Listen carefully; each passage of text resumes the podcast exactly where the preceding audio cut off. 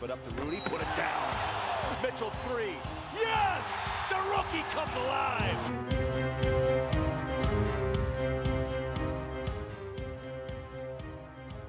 Hello, everybody, and welcome to Hashtag Jazz. My name is Jason Walker, I am Trey Sanders. and we are here with a special. I don't. know, It's not really special because we do this every week, but we're here to talk a lot about the trade deadline. We're just going to try and go over everything uh, as much as we can. It's still about a week and a half away, but this is about the season where things are going to get really heated up. The pressure's on. Teams are really trying to to make moves, and a lot of stuff has happened in the past couple of days and even in the past few hours uh, ahead of us recording this. So we're going to get to talk about how that affects the Jazz because there are a couple things that have really changed uh, the situation for the Jazz. Because earlier we've been thinking that the Jazz are just going to sell sell at the deadline, not go for the playoffs at all. But but recent events have really cleared the way for a potential. Uh, a Jazz playoff run. Yeah, I, it's um, I just want to start by saying that every episode is special, um, but I also like this is crazy to think that even though we're just past the halfway point of the season, we're only five games out of the eighth seed for the playoffs. That's six games out if you count Portland and New Orleans sitting in six and seven. Yeah, so it's yeah, it is insane. And just when you look at how things have happened, like just just barely. Uh, obviously, by the time everyone listening to this, you'll already have known that Blake Griffin is no longer on the Clippers, which is a very weird thing to think about. Just because that's just been a constant. Blake Griffin's always on the Clippers, hmm. but now he's going to be on the Pistons. But that affects the Jazz because the the Clippers are they're four games ahead of the Jazz. There's a bit of a gap between the Jazz and the first nine seeds. Then the Nuggets, who are only five games back of, um, they're about to go through a ridiculous schedule, uh, kind of like what the Jazz went through in December. Not quite as bad, but still really, really bad. They've only got a handful of games that you would consider maybe winnable. I'm sure they'll win some of those games just because it's basketball. But then obviously the Pelicans, DeMarcus Cousins just went down for the entire season. So you're looking at three teams that ahead of the Jazz that if luck were to roll the Jazz's way, which historically it hasn't, but if luck were to go Utah's way, they would suddenly end up in probably the eighth seed, maybe even as high as the seventh seed. That's perhaps a bit of a pipe dream, but still, the, the playoffs are suddenly within reach after. I mean, I mean, last week, the playoffs were just no, you we weren't going to make it. Now suddenly it's a it's a legitimate possibility, and I mean, just just. I mean, Trey, what do you what have you made of the last last week or so with all this craziness? Well, to to start with the Pelicans, um, the Pelicans have always had a good team. Um, whether their their um, their st- or their standings have been indicative of that is really irrelevant. They've had a really good team, and when they got DeMarcus Cousins, it was more of a feeling out process between him and Anthony Davis to see how those two would click. It started picking up uh, and getting smoother for them at the end of the year last year. Um, but I mean, they're sitting at 27 and 22 for the year. Um, Boogie's out. That I'm not like, yeah, that sucks. You got an Achilles injury, but nobody likes you. Um, and Anthony Davis is a very, very, very good player. I think that for them, it's just going to be really weathering the storm, um, winning the games where they can, and competing in the ones that they, you know, is a big obstacle to climb. Um, but with the with the LA Clippers thing, um, losing Blake Griffin, um, in a way, I feel like it's been a long time coming because Blake Griffin is kind of like that LeBron James type personality where he's a drama queen. He likes to complain about shit and then, you know, the next day he's really good and whatever. Um, but they did get um, Avery Bradley and who else? I can't even remember his name. Yeah, I, I didn't remember all the, the pieces. I I briefly saw it. Um, I know there's some second round picks and things thrown in there. Um, yeah, and, and on top of that, I mean, they're still looking to deal Lou Williams and De- DeAndre Jordan. I mean, it's weird seeing the statement that we want to remain competitive and make a push for the playoffs. I'm sorry, I don't see that happening. You guys made this trade before the trade deadline, sure, but that to me is every indication that this is not going to work out. Avery Bradley, as good of a player as he is, he's not going to be able to fit into that system overnight. Lou Williams is going to take up even more of a scoring role for that team. DeAndre Jordan is, you know, as uh, impactful of a player as he is. I don't see him really looking or playing like he cares about the Clippers anymore because DeAndre is just in the same is cut from the same cloth as uh, Blake Griffin. He's an emotional person, and he's gonna hold that chip on his shoulder while he's with the team and well after he's away from the team. Yeah, and, and I think it's just really kind of the coach speak or general manager speak where to say they're going to remain competitive because obviously, like I said, they're not. And if they're they're shopping DeAndre Jordan, I think they this might increase the chance of DeAndre Jordan leaving. I, I would say it does, um, but obviously, I I don't know everything. Because obviously there's there's still suitors for DeAndre Jordan. You're looking at the Cavaliers, things like that, and I mean, again, this would again impact the Jazz even more if DeAndre Jordan leaves. Then basically the Clippers are a lottery team that you know halfway through the season that has a playoff spot, and they'll just fall down and lose most of the rest of their games, and they'll probably end up in a in a mid to late lottery spot. Even though they're a team that would, were it to play a full season, would probably end up with a top five pick. And yeah, it's funny how they've just all of a sudden become the tanking team. Yeah, it's. I, I, I never saw it coming. It, well, and uh, you know what else I see? I see Doc Rivers going bye bye. Because look what happened when when uh, his Celtics team got dismantled. He went and jumped ship and went to L.A. and he's been there ever since. Same situation's going to happen. He's not going to be coaching in L.A. next year. No way. Yeah, that's something I hadn't thought of, but I I definitely think you're right. Uh, I think that is the most likely possibility. I'm kind of so, surprised he's still coaching there, anyways. But yeah, he's he's kind of been that that that he's a good coach, but not good enough he, he's kind of in that, that middle tier where he's not going to run your team into the ground, at least usually not, but he's never going to get you anywhere. Yeah, not unless he has a nucleus of superstars. Except he had a nucleus of, I mean, I always thought that the Clippers were built wrong to win a championship because I have this working theory that you can't win – a championship if your best player, like far and away your best player, is a point guard or a true big, and that's all the Clippers were was a superstar point guard and a couple of one like a superstar power forward and a star center. So I, I felt like their model was just doomed to begin with.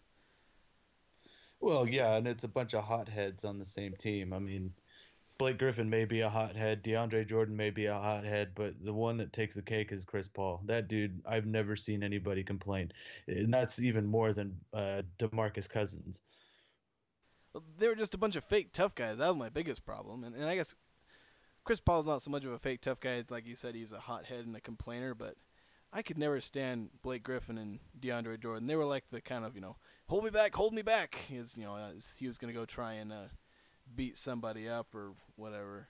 Yeah, their their bark is worse than their bite. Yeah, definitely. So I guess with the Jazz, like, so I guess we can kind of maybe try and pretend we're uh, Jazz management. Do you think that the Jazz should make a playoff push if if that means maybe retaining one or two guys? Like the Jazz are potentially looking to trade. I guess the biggest pieces. Um, are Derrick Favors, Rodney Hood, Ricky Rubio. I mean, there's been reports that the Jazz are just kind of like an open market, like come and find what you want and take it. The only guys you can't take are Don- Donovan Mitchell and Rudy Gobert.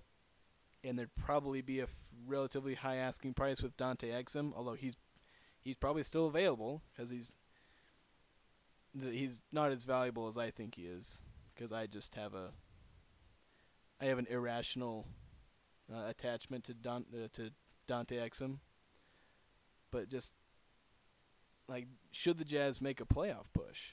I guess is the is the real question. Well, I'm gonna come back to I I think it was either last episode or the episode before that where I still I do think that it is a a situation in which the Jazz should definitely pursue a playoff push. One, you're giving um, Donovan Mitchell experience that most rookies don't get to experience. Um, couple that with the immense growth he's done just this season. You give him playoff run, he will be even better next year. I mean, he's he's going to be good next year regardless, but he would be even better knowing that he's played in the playoffs and he's tasted that. He's going to want more of that. Rudy Gobert, he wants to get to the playoffs again. Whether or not he has a realistic idea of what is going to happen in the playoffs is beyond me. I don't know that. But Rudy Gobert is a competitor. He wants to win. That's his main goal. Um, you also have uh, Quinn Snyder, who is not ever going to tell these guys not to play hard, not to execute, not to make plays, you name it. Um, I still feel like that is a viable option for the Jazz, especially now that the Clippers are hitting full reset. Um, Portland, I think, is a safe bet that they're going to be in the playoffs. Denver, I'm still a little wary on because they still have that youth movement that kind of the Sacramento Kings are going with, is they're relying heavily on their youth, um, and that can be hit or miss for them. Um, you think about it, their Denver's road record is seven and seventeen.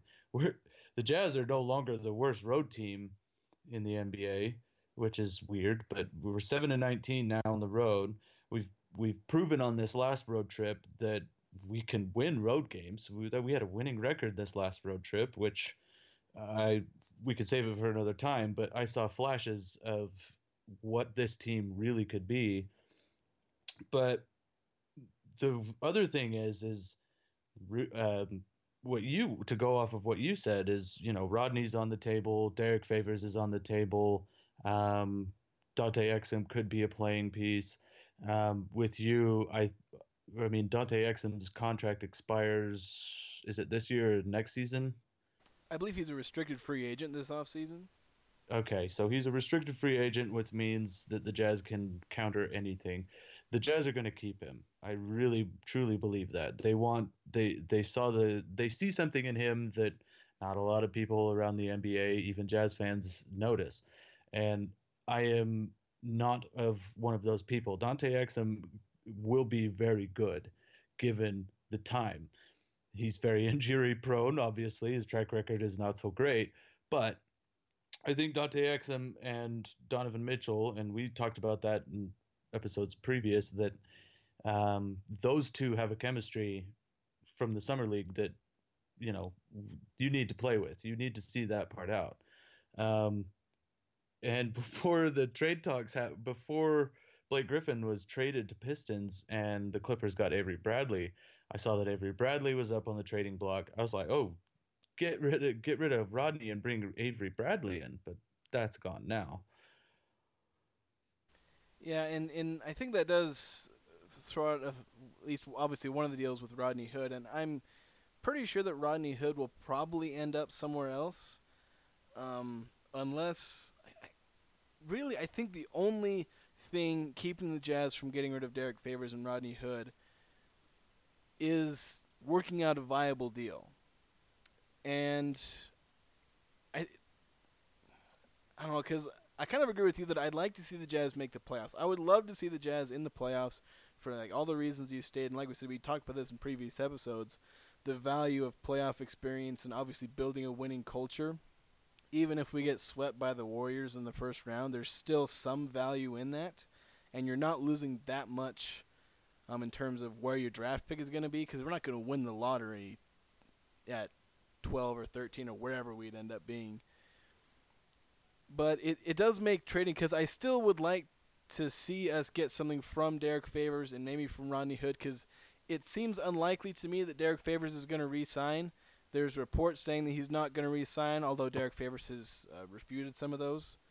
Although he only refuted that he wasn't 100% going to re-sign, or if that made sense. Right. Um, well, and to sorry to interrupt, but I still feel like Favors loves it here, and I really feel like he would resign here. But the problem is, is the NBA is a business. Um, also, if there's a you know the chemistry, the way it's working between he and Ruby, or Rudy, sorry, um, the you know it, it's not working out so well. I will say, however, the past two games, those two have been brilliant. Yeah, there has been some improved chemistry. I know, like a couple of the first couple games back, we posted like 120, 115 points or something like that. Two really good offensively efficient games where they started next to each other. But I do think something I've noticed. I think they're not spending a whole lot of time on the floor together. No, And- no, they they were spending more time opposite each other, where one or the other was on the bench and the other was on the floor, Uh, and it worked out great. But even when they were on the floor together, they were spacing. It was like the first time all season long that we saw them actually spacing out for each other, giving each other the moment to do what they are supposed to do. It was awesome. Yeah, and, and that is a frustrating thing because just the more the season goes along, the more I see out of Derrick Favors, and I watch him, and I just I'm so impressed by what he's doing. I love everything about him, and it's just, and like you said, it's a business, and it, it's. I love Derrick Favors to death. I he, for years he was the only player that I had a jersey of, and I've supported Derrick Favors the moment he got to Utah, and like saying that we should we definitely need to get rid of favors that hurts me it hurts me personally because i love derrick favors so much i just i You're love rudy alone. gobert just as much and i now have a rudy gobert jersey so i don't know maybe i'm cheating on derrick favors but it's just No, that please. but it's it's just a very difficult situation with Derrick Favors. There's Oh, nothing absolutely. simple about it, and that that's the main reason I think Derrick Favors may not get traded is just because of how complicated it is. Uh, even if we don't even include his relationship with Utah, all the different things surrounding his contract, his skill level, the market for I guess centers in the league among teams who would be buying. There's just so much with Derrick Favors that yeah, he's a talented player that in a vacuum, sure, he's worth a middle of the first round pick at this point, maybe higher depending on well, I don't know about higher, but he's a starting caliber center, which is worth a first round pick and you'd think contenders would want him, but again, we don't do trades in a vacuum.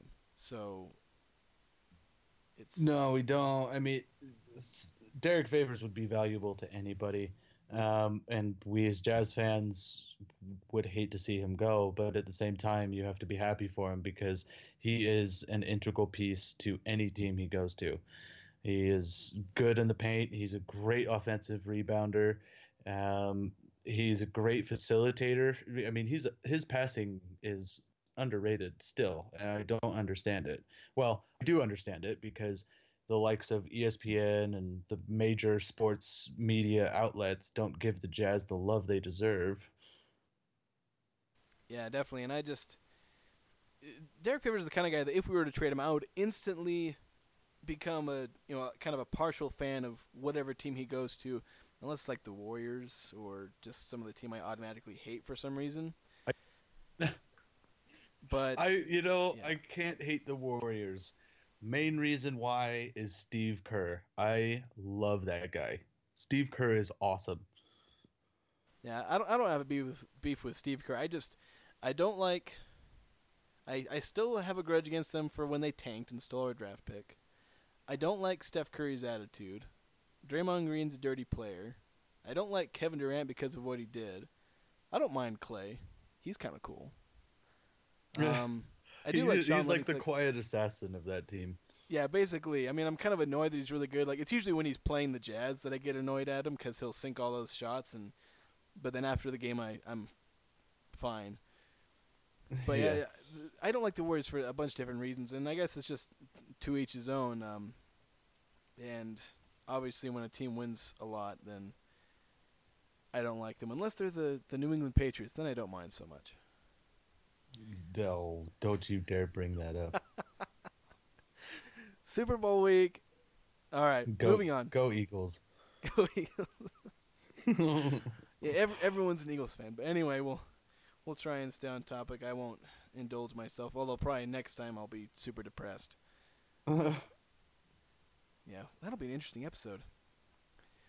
Next week after, because we'll be recording a few hours after the Super Bowl, most likely. oh, you'll be all. You, you might be depressed, or you'll be sitting on a high. Last year I was essentially high. That's probably the best way to describe. I've never a been on actual high, but uh, that's about as close as I was ever gonna get. Unless something really weird happens in my future. But Fair enough. anyway, so I guess we when we've talked about Derrick Favors, I guess the I get the feeling that you know we haven't heard anything from about Nikola Mirotic, so I get the feeling that that's probably not going to happen. I think that the Jazz kind of hung up the phone in a sense with the first round draft pick. They're not willing to give that up at all because they want to hold on to that. And so I think that that deal with the Bulls has probably gone by the wayside unless the Bulls at the last minute decide, or you know, in this next couple of weeks, decide they'll go down to maybe a couple of first or a couple of second round picks or something like that. So I'm not entirely sure who the Jazz would trade Derrick Favors to.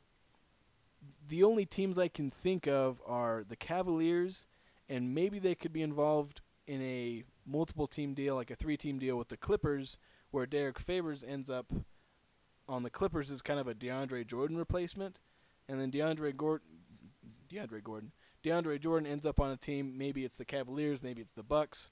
One of those teams that's rumored to be looking to trade for DeAndre Jordan. That's really the only scenarios I see Derrick Favors ending up leaving the Jazz, which, which is interesting considering how much he's been rumored to be traded for like the last three years.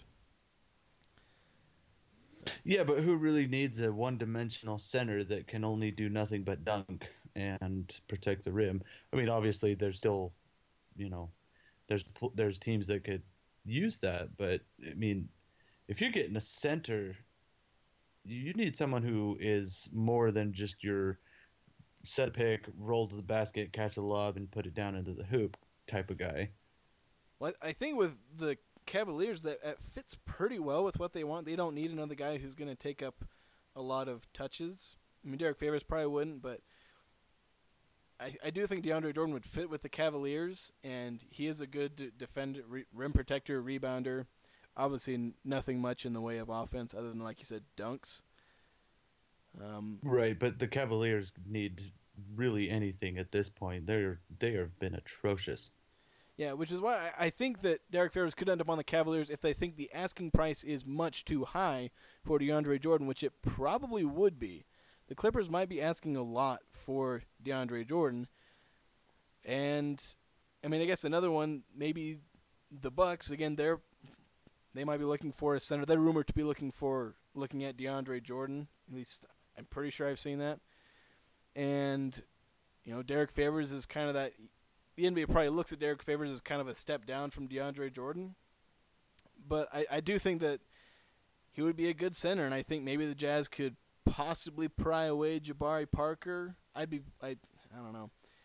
I I think I like Jabari Parker better than you do. Um, Yeah, Yeah, I'm not I- I, am not sold on Jabari. yeah, I, I kind of I'm willing to look past that uh, injury thing, which again it, it could just that I could be very well wrong on that part. Um, he because he could he's proven to be really injury prone because he's torn his ACL twice. Um, but I, I think it would be a really good scheme fit for the Jazz, or at least a good fit overall. So it depends, and Jabari's coming back Friday. He'll be back within the week. Yeah, for how long? That's that's a good point. That's a, definitely a good point. it could be a week. It could be seven years. We don't know. But he's a, he's a 20 points per game guy when healthy, which nobody on the Jazz is doing that right now. Donovan Mitchell kind of is. Over the last two months, he's averaging like 22 points. But I, Hmm. like I said, that's that's the Derrick Favors situation. I'm, if I had to give a percentage, a percentage chance that Derrick Favors is gone, I would probably say like 35 percent, and that might be a little high. I just don't think. Bef- before the season ends or before the trade uh, before the trade deadline. Before the trade deadline, because I mean that's the only time he's going to leave. Like after this season, I would say that's like an eighty percent chance he's gone, just based on the way things like I think Derrick Favors is just fallen out of favor in terms of the fit. Obviously, everyone still loves him and he works hard. Nobody dislikes Derrick Favors, but I think just business wise and fit wise, the Jazz will part with him at the end of the season. I just don't know if they can find a trade partner before the trade deadline who's willing to give the Jazz what they want um, without forcing the Jazz to maybe take on a bad contract or you know give up picks or something. Kind of like what the Bulls are wanting. Right. I was just gonna say, yeah, like the Bulls are asking for a first round pick and a player. I don't. I yeah. I don't see the Jazz pulling the trigger on that because if anything, um, Dennis Lindsay, like the reason he's been the things have been so quiet on our front is he's obviously sitting on this because he's looking to the future. He's not looking for an immediate thing where he gives away a first round draft pick because even if we get you know a pretty decent uh, draft pick in the first round come the postseason, i i if anything, he might end up being just another trading piece. Whoever we- it is. Yeah, we could end up. Yeah, some of the draft picks may end up as just more trading stuff. Trading stuff. Interesting phrase. Yeah, Uh, so, I go ahead.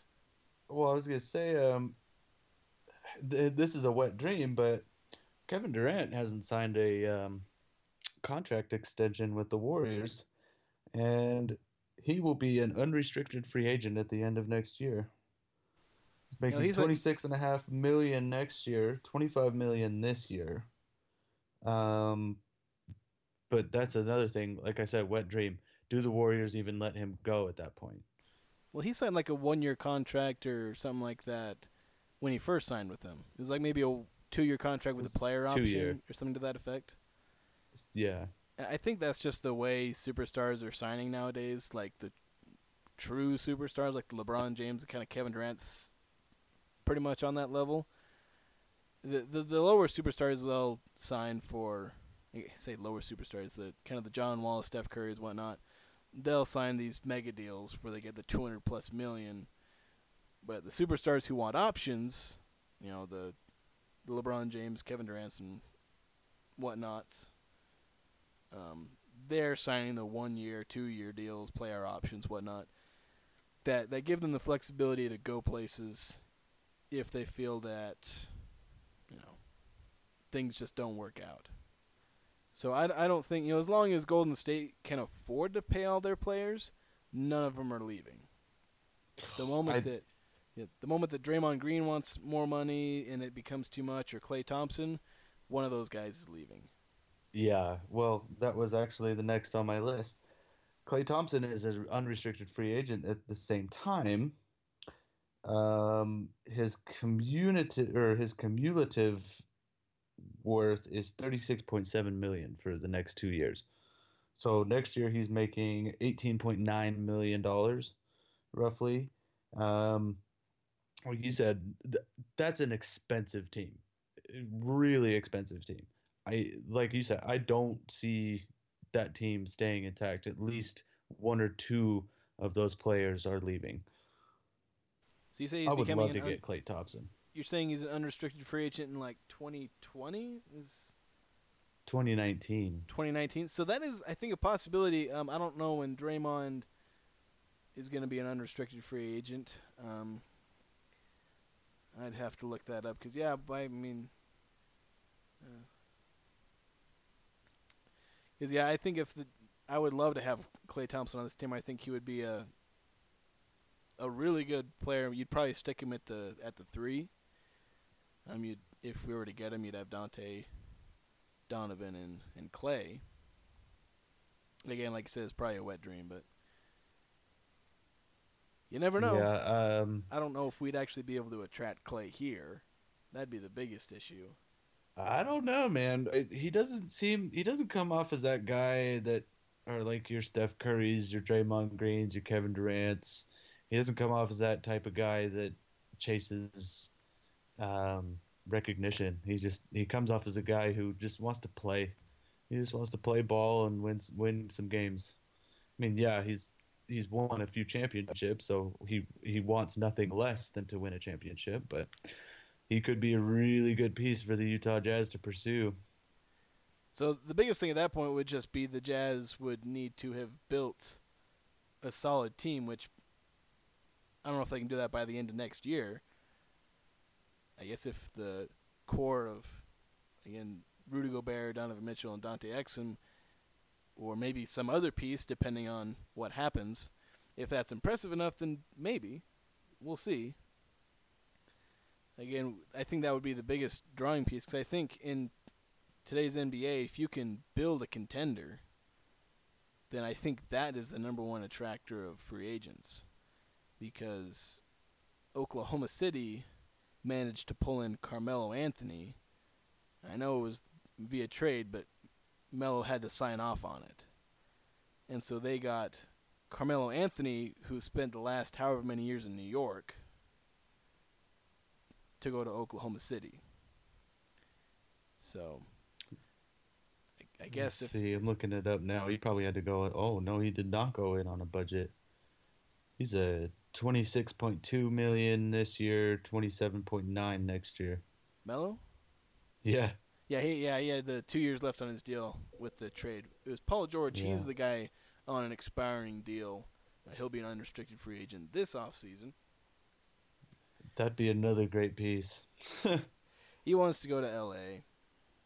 oh, he better go to the LA team I don't hate. Uh, which one is that? Uh, the Clippers. The Clippers. Nobody likes the Lakers. Even the Lakers fans don't like the Lakers. you kidding me? One of my roommates is a Laker fan, so Oh, well, his boyfriend's gone, so.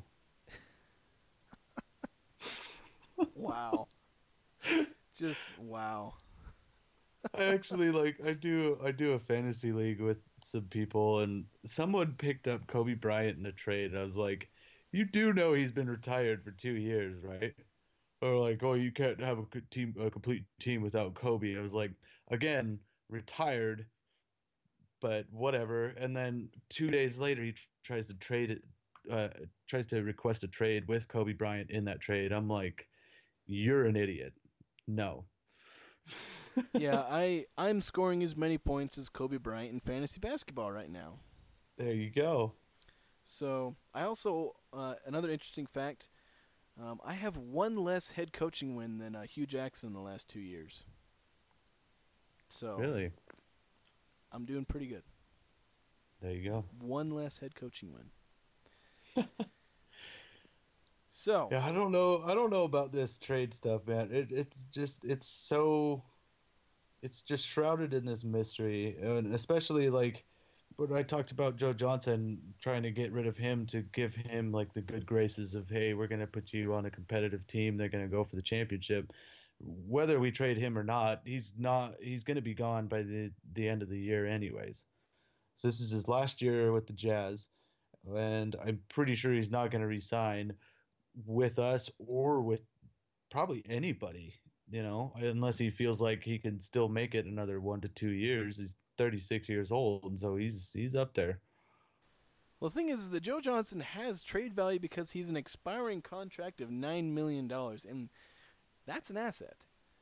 That's something we can use. yeah. Like, and so I think I don't know if he might end up on a contender, and I would feel kind of bad to just trade Joe Johnson to some sucky team that's trying to clear cap space. But anyway, I think that the Jazz could use him as a piece. Like if they were to trade Rodney Hood, they might use Joe Johnson to help match cap space or whatever, because Rodney's only on like a two and a half million dollar contract. So they might need a, a piece like Joe Johnson to help fill salary. So I, I don't know if the Jazz will end up trading Joe because he'll likely be part of uh, a different trade where either Favors, Rodney, or Ricky are like the headlining piece. Or maybe they'll just trade Joe for a, a second round pick or something. Maybe a couple of second round picks. Or something to that effect. I don't know. Like Yeah, like you said, I don't know either. trades are just are just tricky. But I mean, I- I guess another thing is with the potential for the Jazz to make the playoffs, I'm wondering if they're also reconsidering trading Rodney Hood. We know that the I guess I don't I shouldn't say we know, but theorizing the main obstacle between trading Derrick Favors is just the whole complex situation we've discussed at length with Rodney. There's a market for him, and if the Jazz wanted to trade Rodney, they could get something for him. I firmly believe they could get a first round pick or maybe some sort of young player asset in return. I think the main thing is going to be do the Jazz want to retain Rodney Hood? You know, keep him as you know, kind of a six man, basically what we wanted Alec Burks to be, but he never made it because he kept getting injured and whatever. Or do the Jazz try and get value from Rodney Hood and try and find a different piece that maybe they feel fits better with the offensive scheme? Because Rodney doesn't quite fit with the scheme. He's a bit more of a chucker than I think Quinn would like, whereas his system values a lot more passing and ball movement. And obviously, Rodney's kind of a ball stopper. Well, he plays. He his style is the same as Joe Johnson's, just when he was younger. Yeah, that's another thing with Joe is whenever I watch him, he he definitely clashes with the style because the ball doesn't leave his hands ever, unless it's headed towards the basket, which he's actually been a lot better at so far. I actually trust his jump shot in the last few games, whereas before I always expected it to brick, and now it's actually going mm. in, which which feels really nice. Yeah, it is, and I think that was just him getting back into the groove of things. I mean, he did have a wrist injury on his shooting hand. You don't recover very quickly from that, so Yes, it, it, so it just depends with Ronnie, because again, I guess the one trading partner, I think that there had been some interest. Rodney Hood was drawing interest from the Pistons. Obviously, the main the main thrust of that deal from uh, forgive my roommates in the background. They're going nuts. Um, I guess with the the main thrust with the Pistons was they would maybe send Avery Bradley, but now that's out of the picture. Like you said earlier, I still think there's plenty of teams that could try and go for Rodney Hood. It's just going to depend on, you know, what the Jazz are asking for. They're probably going to be asking for a first round pick. That's probably going to be the, the starting point. yeah. But is Rodney? Uh, does he want that kind of um, value? Does Rodney want it or Dennis? Well, does like in, in a direct trade would Rodney does Rodney Hood um, reflect a first round draft pick? Well, I think so. I mean, he's he's a late first round draft pick who has who has become a 17 point. I think I forget what he's averaging this year, like 16 points per game. He's a wing scorer, which has value, and for a contender who's buying at the deadline, the value has become inflated. And so I think the Jazz could demand a first round pick out of again. It would have to be a contender. You know, if if you're the some lower level playoff team or especially lottery team, no, he's not going to be a first round pick. It would have to be a heavily protected one. But I think just considering the market, like we talk about Derrick Favors, there isn't so much of a market for Derrick Favors, so trades are a lot less likely, but there is a market for the kind of player that Rodney Hood is. And so that inflates his value. That's why I think the Jazz could definitely get a first round pick. But I guess I don't know if you're Mhm. asking the the opposite. Am I misunderstanding? Yeah, I. I don't know. I mean, mean, Rick, you, you're right. He is a, he is a really good piece to any team, and I and I still maintain that he is a good piece for us. Um, unfortunately, he was put into the lineup to kind of alleviate the the stresses and the pressure that Gordon Hayward would face, and now that you know he's been gone for a while, um, he's been coming off the bench ever you know and has been producing better as a bench player than he was a starter because now when he comes off the bench he's that he's the go-to guy and he knows that. But he also like his skill set i mean yeah he may be an isolation player and he wants the ball to be exclusively in his hands for those purposes. The dude is six eight and is listed as a two guard not many other people in the league, especially at the two guard position, are of that height and have the elevation that he does. Yeah, and and I'd be fine keeping Rodney Hood. Um, it's not like the way it is with Favors, where he's where Favors creates a, a system problem and a spacing problem. Mm-hmm. Rodney Hood, in a way, fixes the spacing problem and or helps to fix the spacing problem or alleviates it. Um, the biggest thing with Rodney is he doesn't add anything other than scoring, which severely handicaps his potential with the Jazz. For sure, yeah, he's he's not very well known for his defense. That's very true, but you know, it's it's one of those things where you know, if we get another piece around him that can help space things out f- for not just Rudy, but for him as well, uh, he could flourish. You know, like maybe we do get Mirotic with for favors in a first round draft pick. Maybe maybe Dennis Lindsey sucks it up and is just like, all right, well let's pull the trigger on this, and we get that immediate gratification of a stretch four. And I really think that with that stretch four, it takes less pressure off of Rodney and opens up that paint for him too. Because Rodney's really good when he goes inside. Yeah, and I think that would definitely help his efficiency as a scorer. Cause that's the main problem he's had on offense. He's just not been efficient. Um, so I, I do think that, it, like you said, if we get him in the right situation, Rodney can be a piece going forward. I guess it just depends on what the front office thinks and what they're planning in terms of who they plan on bringing in in the future. Maybe they're scouting out players in college. Maybe they're looking at different wings they can try and get. Uh, I I don't know off the top of my head which twos and threes are going to be in Utah's range, kind of that 12 to 16 range or whereabouts the Jazz might end up, maybe 10 to 16. Um, so, Evan Fournier's in that range. The Orlando guy. Yep. He's making 17 million each year until 2021. And that is exactly well, not lengthwise, but that is exactly what Rodney Hood is getting paid. Yeah, that that that is what he would he's about to get paid. Yeah, cuz he'll yeah. be he'll be getting his restricted free agent contra- contract. And I think I remember hearing something that I guess the Jazz might be worried that somebody's going to offer Rodney Hood a big deal, like a you know something way more than he's worth to try and pry him out of Utah. Which I guess at that point that you know the Jazz would end up losing a good piece for for nothing. But I guess you can only you can only guess with that.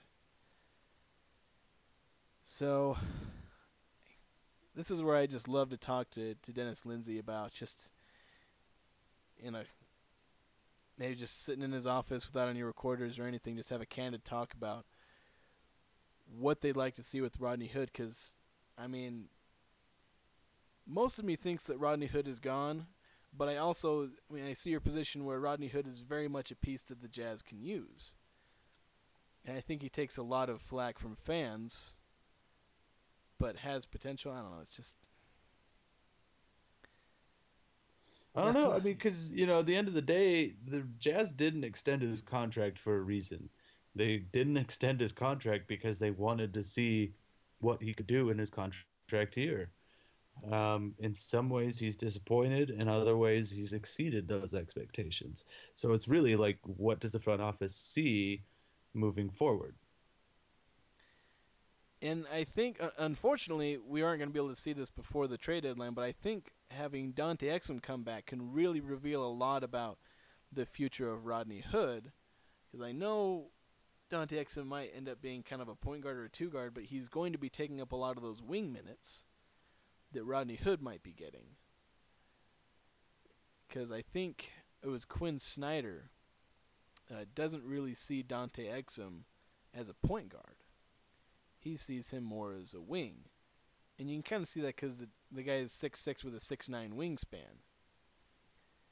So he might yeah. be well, the, he, he might be the replacement for Rodney Hood, not necessarily system wise or in terms of what they do, but kind of just the guy who replaces Rodney Hood on the roster, so to speak, or at least the minutes.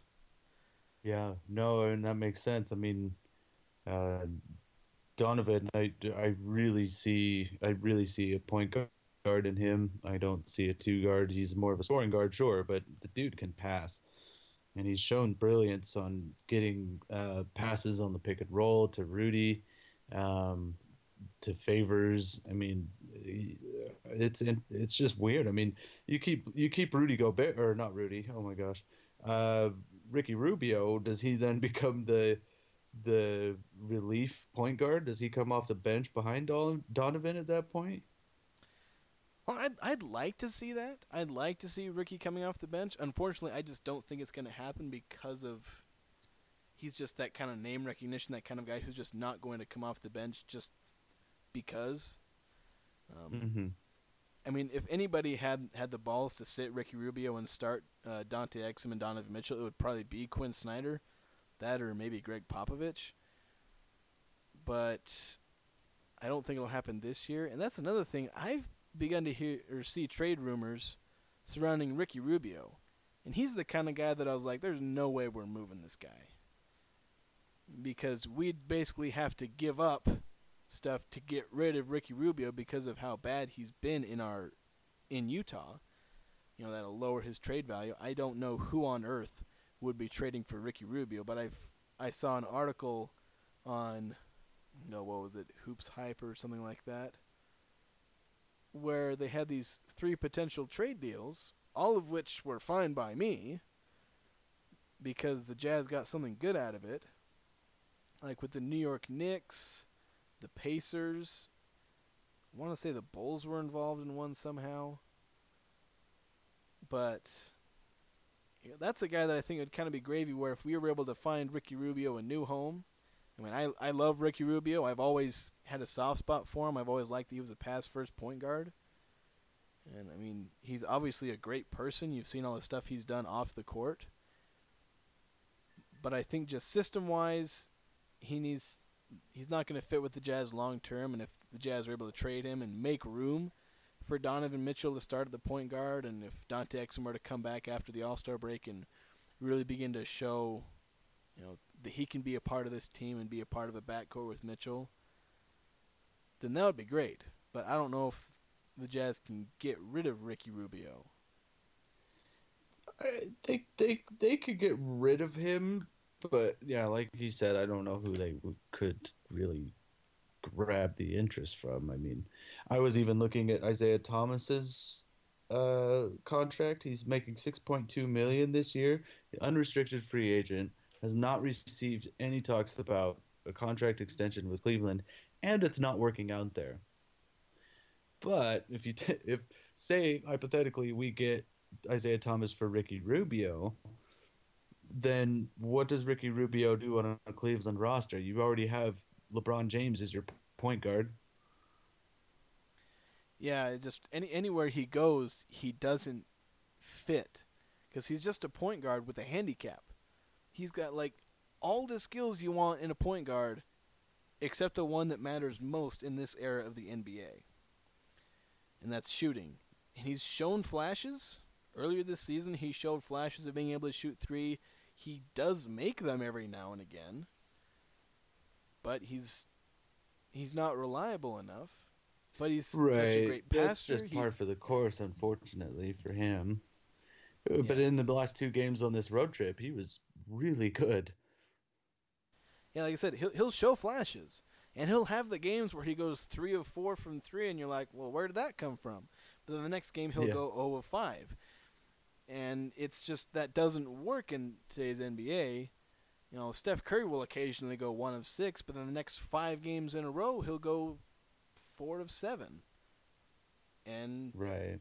it's just fine. And, and he's got the reputation where you have to follow him around, and that and that opens up things for the Warriors on offense. They use Steph Curry as a decoy and Klay and all these other guys, and it opens up their offense. Whereas Rubio, you know, maybe every once in a while he can exploit that. You know, if if he's hot, he can exploit that defense.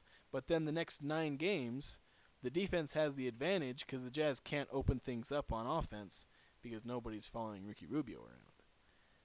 And and again that Right, but you could you could still use him as a decoy because um, even in the game against Toronto, the uh, Dwane Casey was telling them on that last play, sag off Rubio. They went and doubled Mitchell, and Mitchell made the right play, gave it to him, and Rubio made him pay for it. Well, that's just- assuming that, that's assuming Rubio makes him pay. That's the problem is that he doesn't always. There's a reason they sag off him is that you know seven times out of ten he's not making him pay. Right. No, that that's that's very true. But yeah, I I mean, I don't know. I I would even I would love to see Isaiah Thomas play here because he may not he, he's never been known as a, a an elite passer. He's he's your scoring guard. He's a tiny tiny little man that can score the ball over the tallest of people. It's ridiculous. So if he comes into the Quinn Snyder system, all he has to worry about is moving the ball around and taking the best shot possible. Yeah, I I worry again because I I mentioned earlier I don't like our best player being a a point guard, especially a five foot nine point guard who won't carry his team in the playoffs. So, Well, I would mean- he really be the best player next to Rudy Gobert? He's he's the most important piece on that on that team. He's Yeah. our best player. But again, I, I think the Jazz need a wing scorer. That's why I'm, I like Donovan Mitchell so much. Is he's, I mean, I, you can see him as a point guard. I think he works well as a wing scorer. I think he can be the kind of guy who can be the best player on the Jazz. And I don't know. I just I'm hesitant about Isaiah Thomas. I mean, I wouldn't be opposed to him because obviously he's going to bring scoring, but he's also like a 30 year old with a bad hip, and potentially, he I don't know if he's developing a bad attitude or maybe he's just revealing a bit of a bad attitude, or maybe he's just upset because Cleveland's a dumpster fire.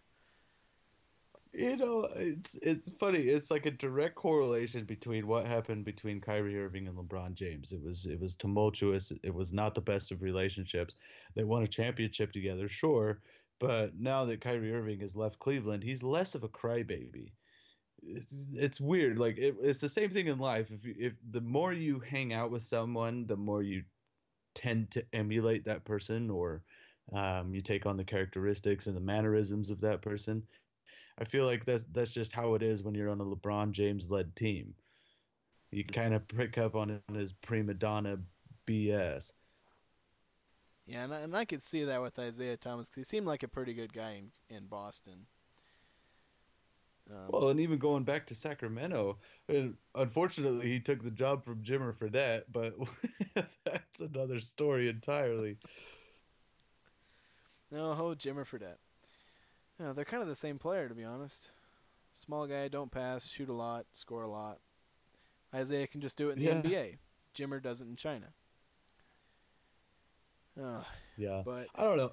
You know, now that I think about it, I, I, I really think that Ricky Rubio is going to he's going to be here till next season. I really I, I think that that is the most logical way of looking at this because at the end of the day, whether or not he can score, if they get the right pieces, that's irrelevant at that point because Ricky Rubio provides pace. He is a great defender, and he does the little things that don't show up show up on the stat sheet. He pushes the ball. He gets into passing lanes. He gets up in people. I I would I I'm willing to bet that Steph Curry he may get up to 30 points on Tuesday, but Ricky Rubio will make him work for every single point that he puts up. I would hope so. Although I'd like to see Donovan Mitchell step up to the challenge of going up against uh, Steph Curry, because I'd like to see where Donovan Mitchell can become, what he can become defensively. But like I said, it's just going to depend on what Quinn Snyder wants defensively. I think either Mitchell or Rubio may end up on uh, Steph Curry. Probably more. Uh, well, Rubio, it's inevitable. They run they run screens left and right to get the to get the mismatches. Yeah, and and they get them really easily. But Yeah. Anyway, we're we're running a bit long, um, but I guess that's it. Like I guess the the consensus is the Jazz may be hesitating to trade with a potential playoff push, and there just may be too many obstacles. I think this the feeling is that the Jazz are definitely going to make a trade, but trades don't just happen. Obviously, there's a lot that could happen between now and the trade deadline. But honestly, I just get the feeling that the Jazz aren't going to do anything, even though I'd kind of like them to do something. I just get the feeling that nothing is going to happen. Yeah, From- I, I I agree with you. I yeah, I don't see it happening. Uh, The Jazz are usually quiet around this time, anyways. The fact that we got the stories that we did was is surprising to say the least. But yeah, I I'm not convinced that the Jazz make any moves. So that'll do it for this edition of hashtag Jazz. Again, my name is Jason Walker, And I'm Trey Sanders. and thank you so much for listening. And have a wonderful week, and whatnot, and whatnot, and whatnot. Bye. Also, Jazz debut the Utah Oh, City yeah. jerseys. I'm gonna have to watch that. I'm but I'm probably I'm probably most excited to see the court. It, the court's sweet, man. Yeah, it I love looks cool more than the jerseys. Yeah. But anyway, we'll talk to y'all next week.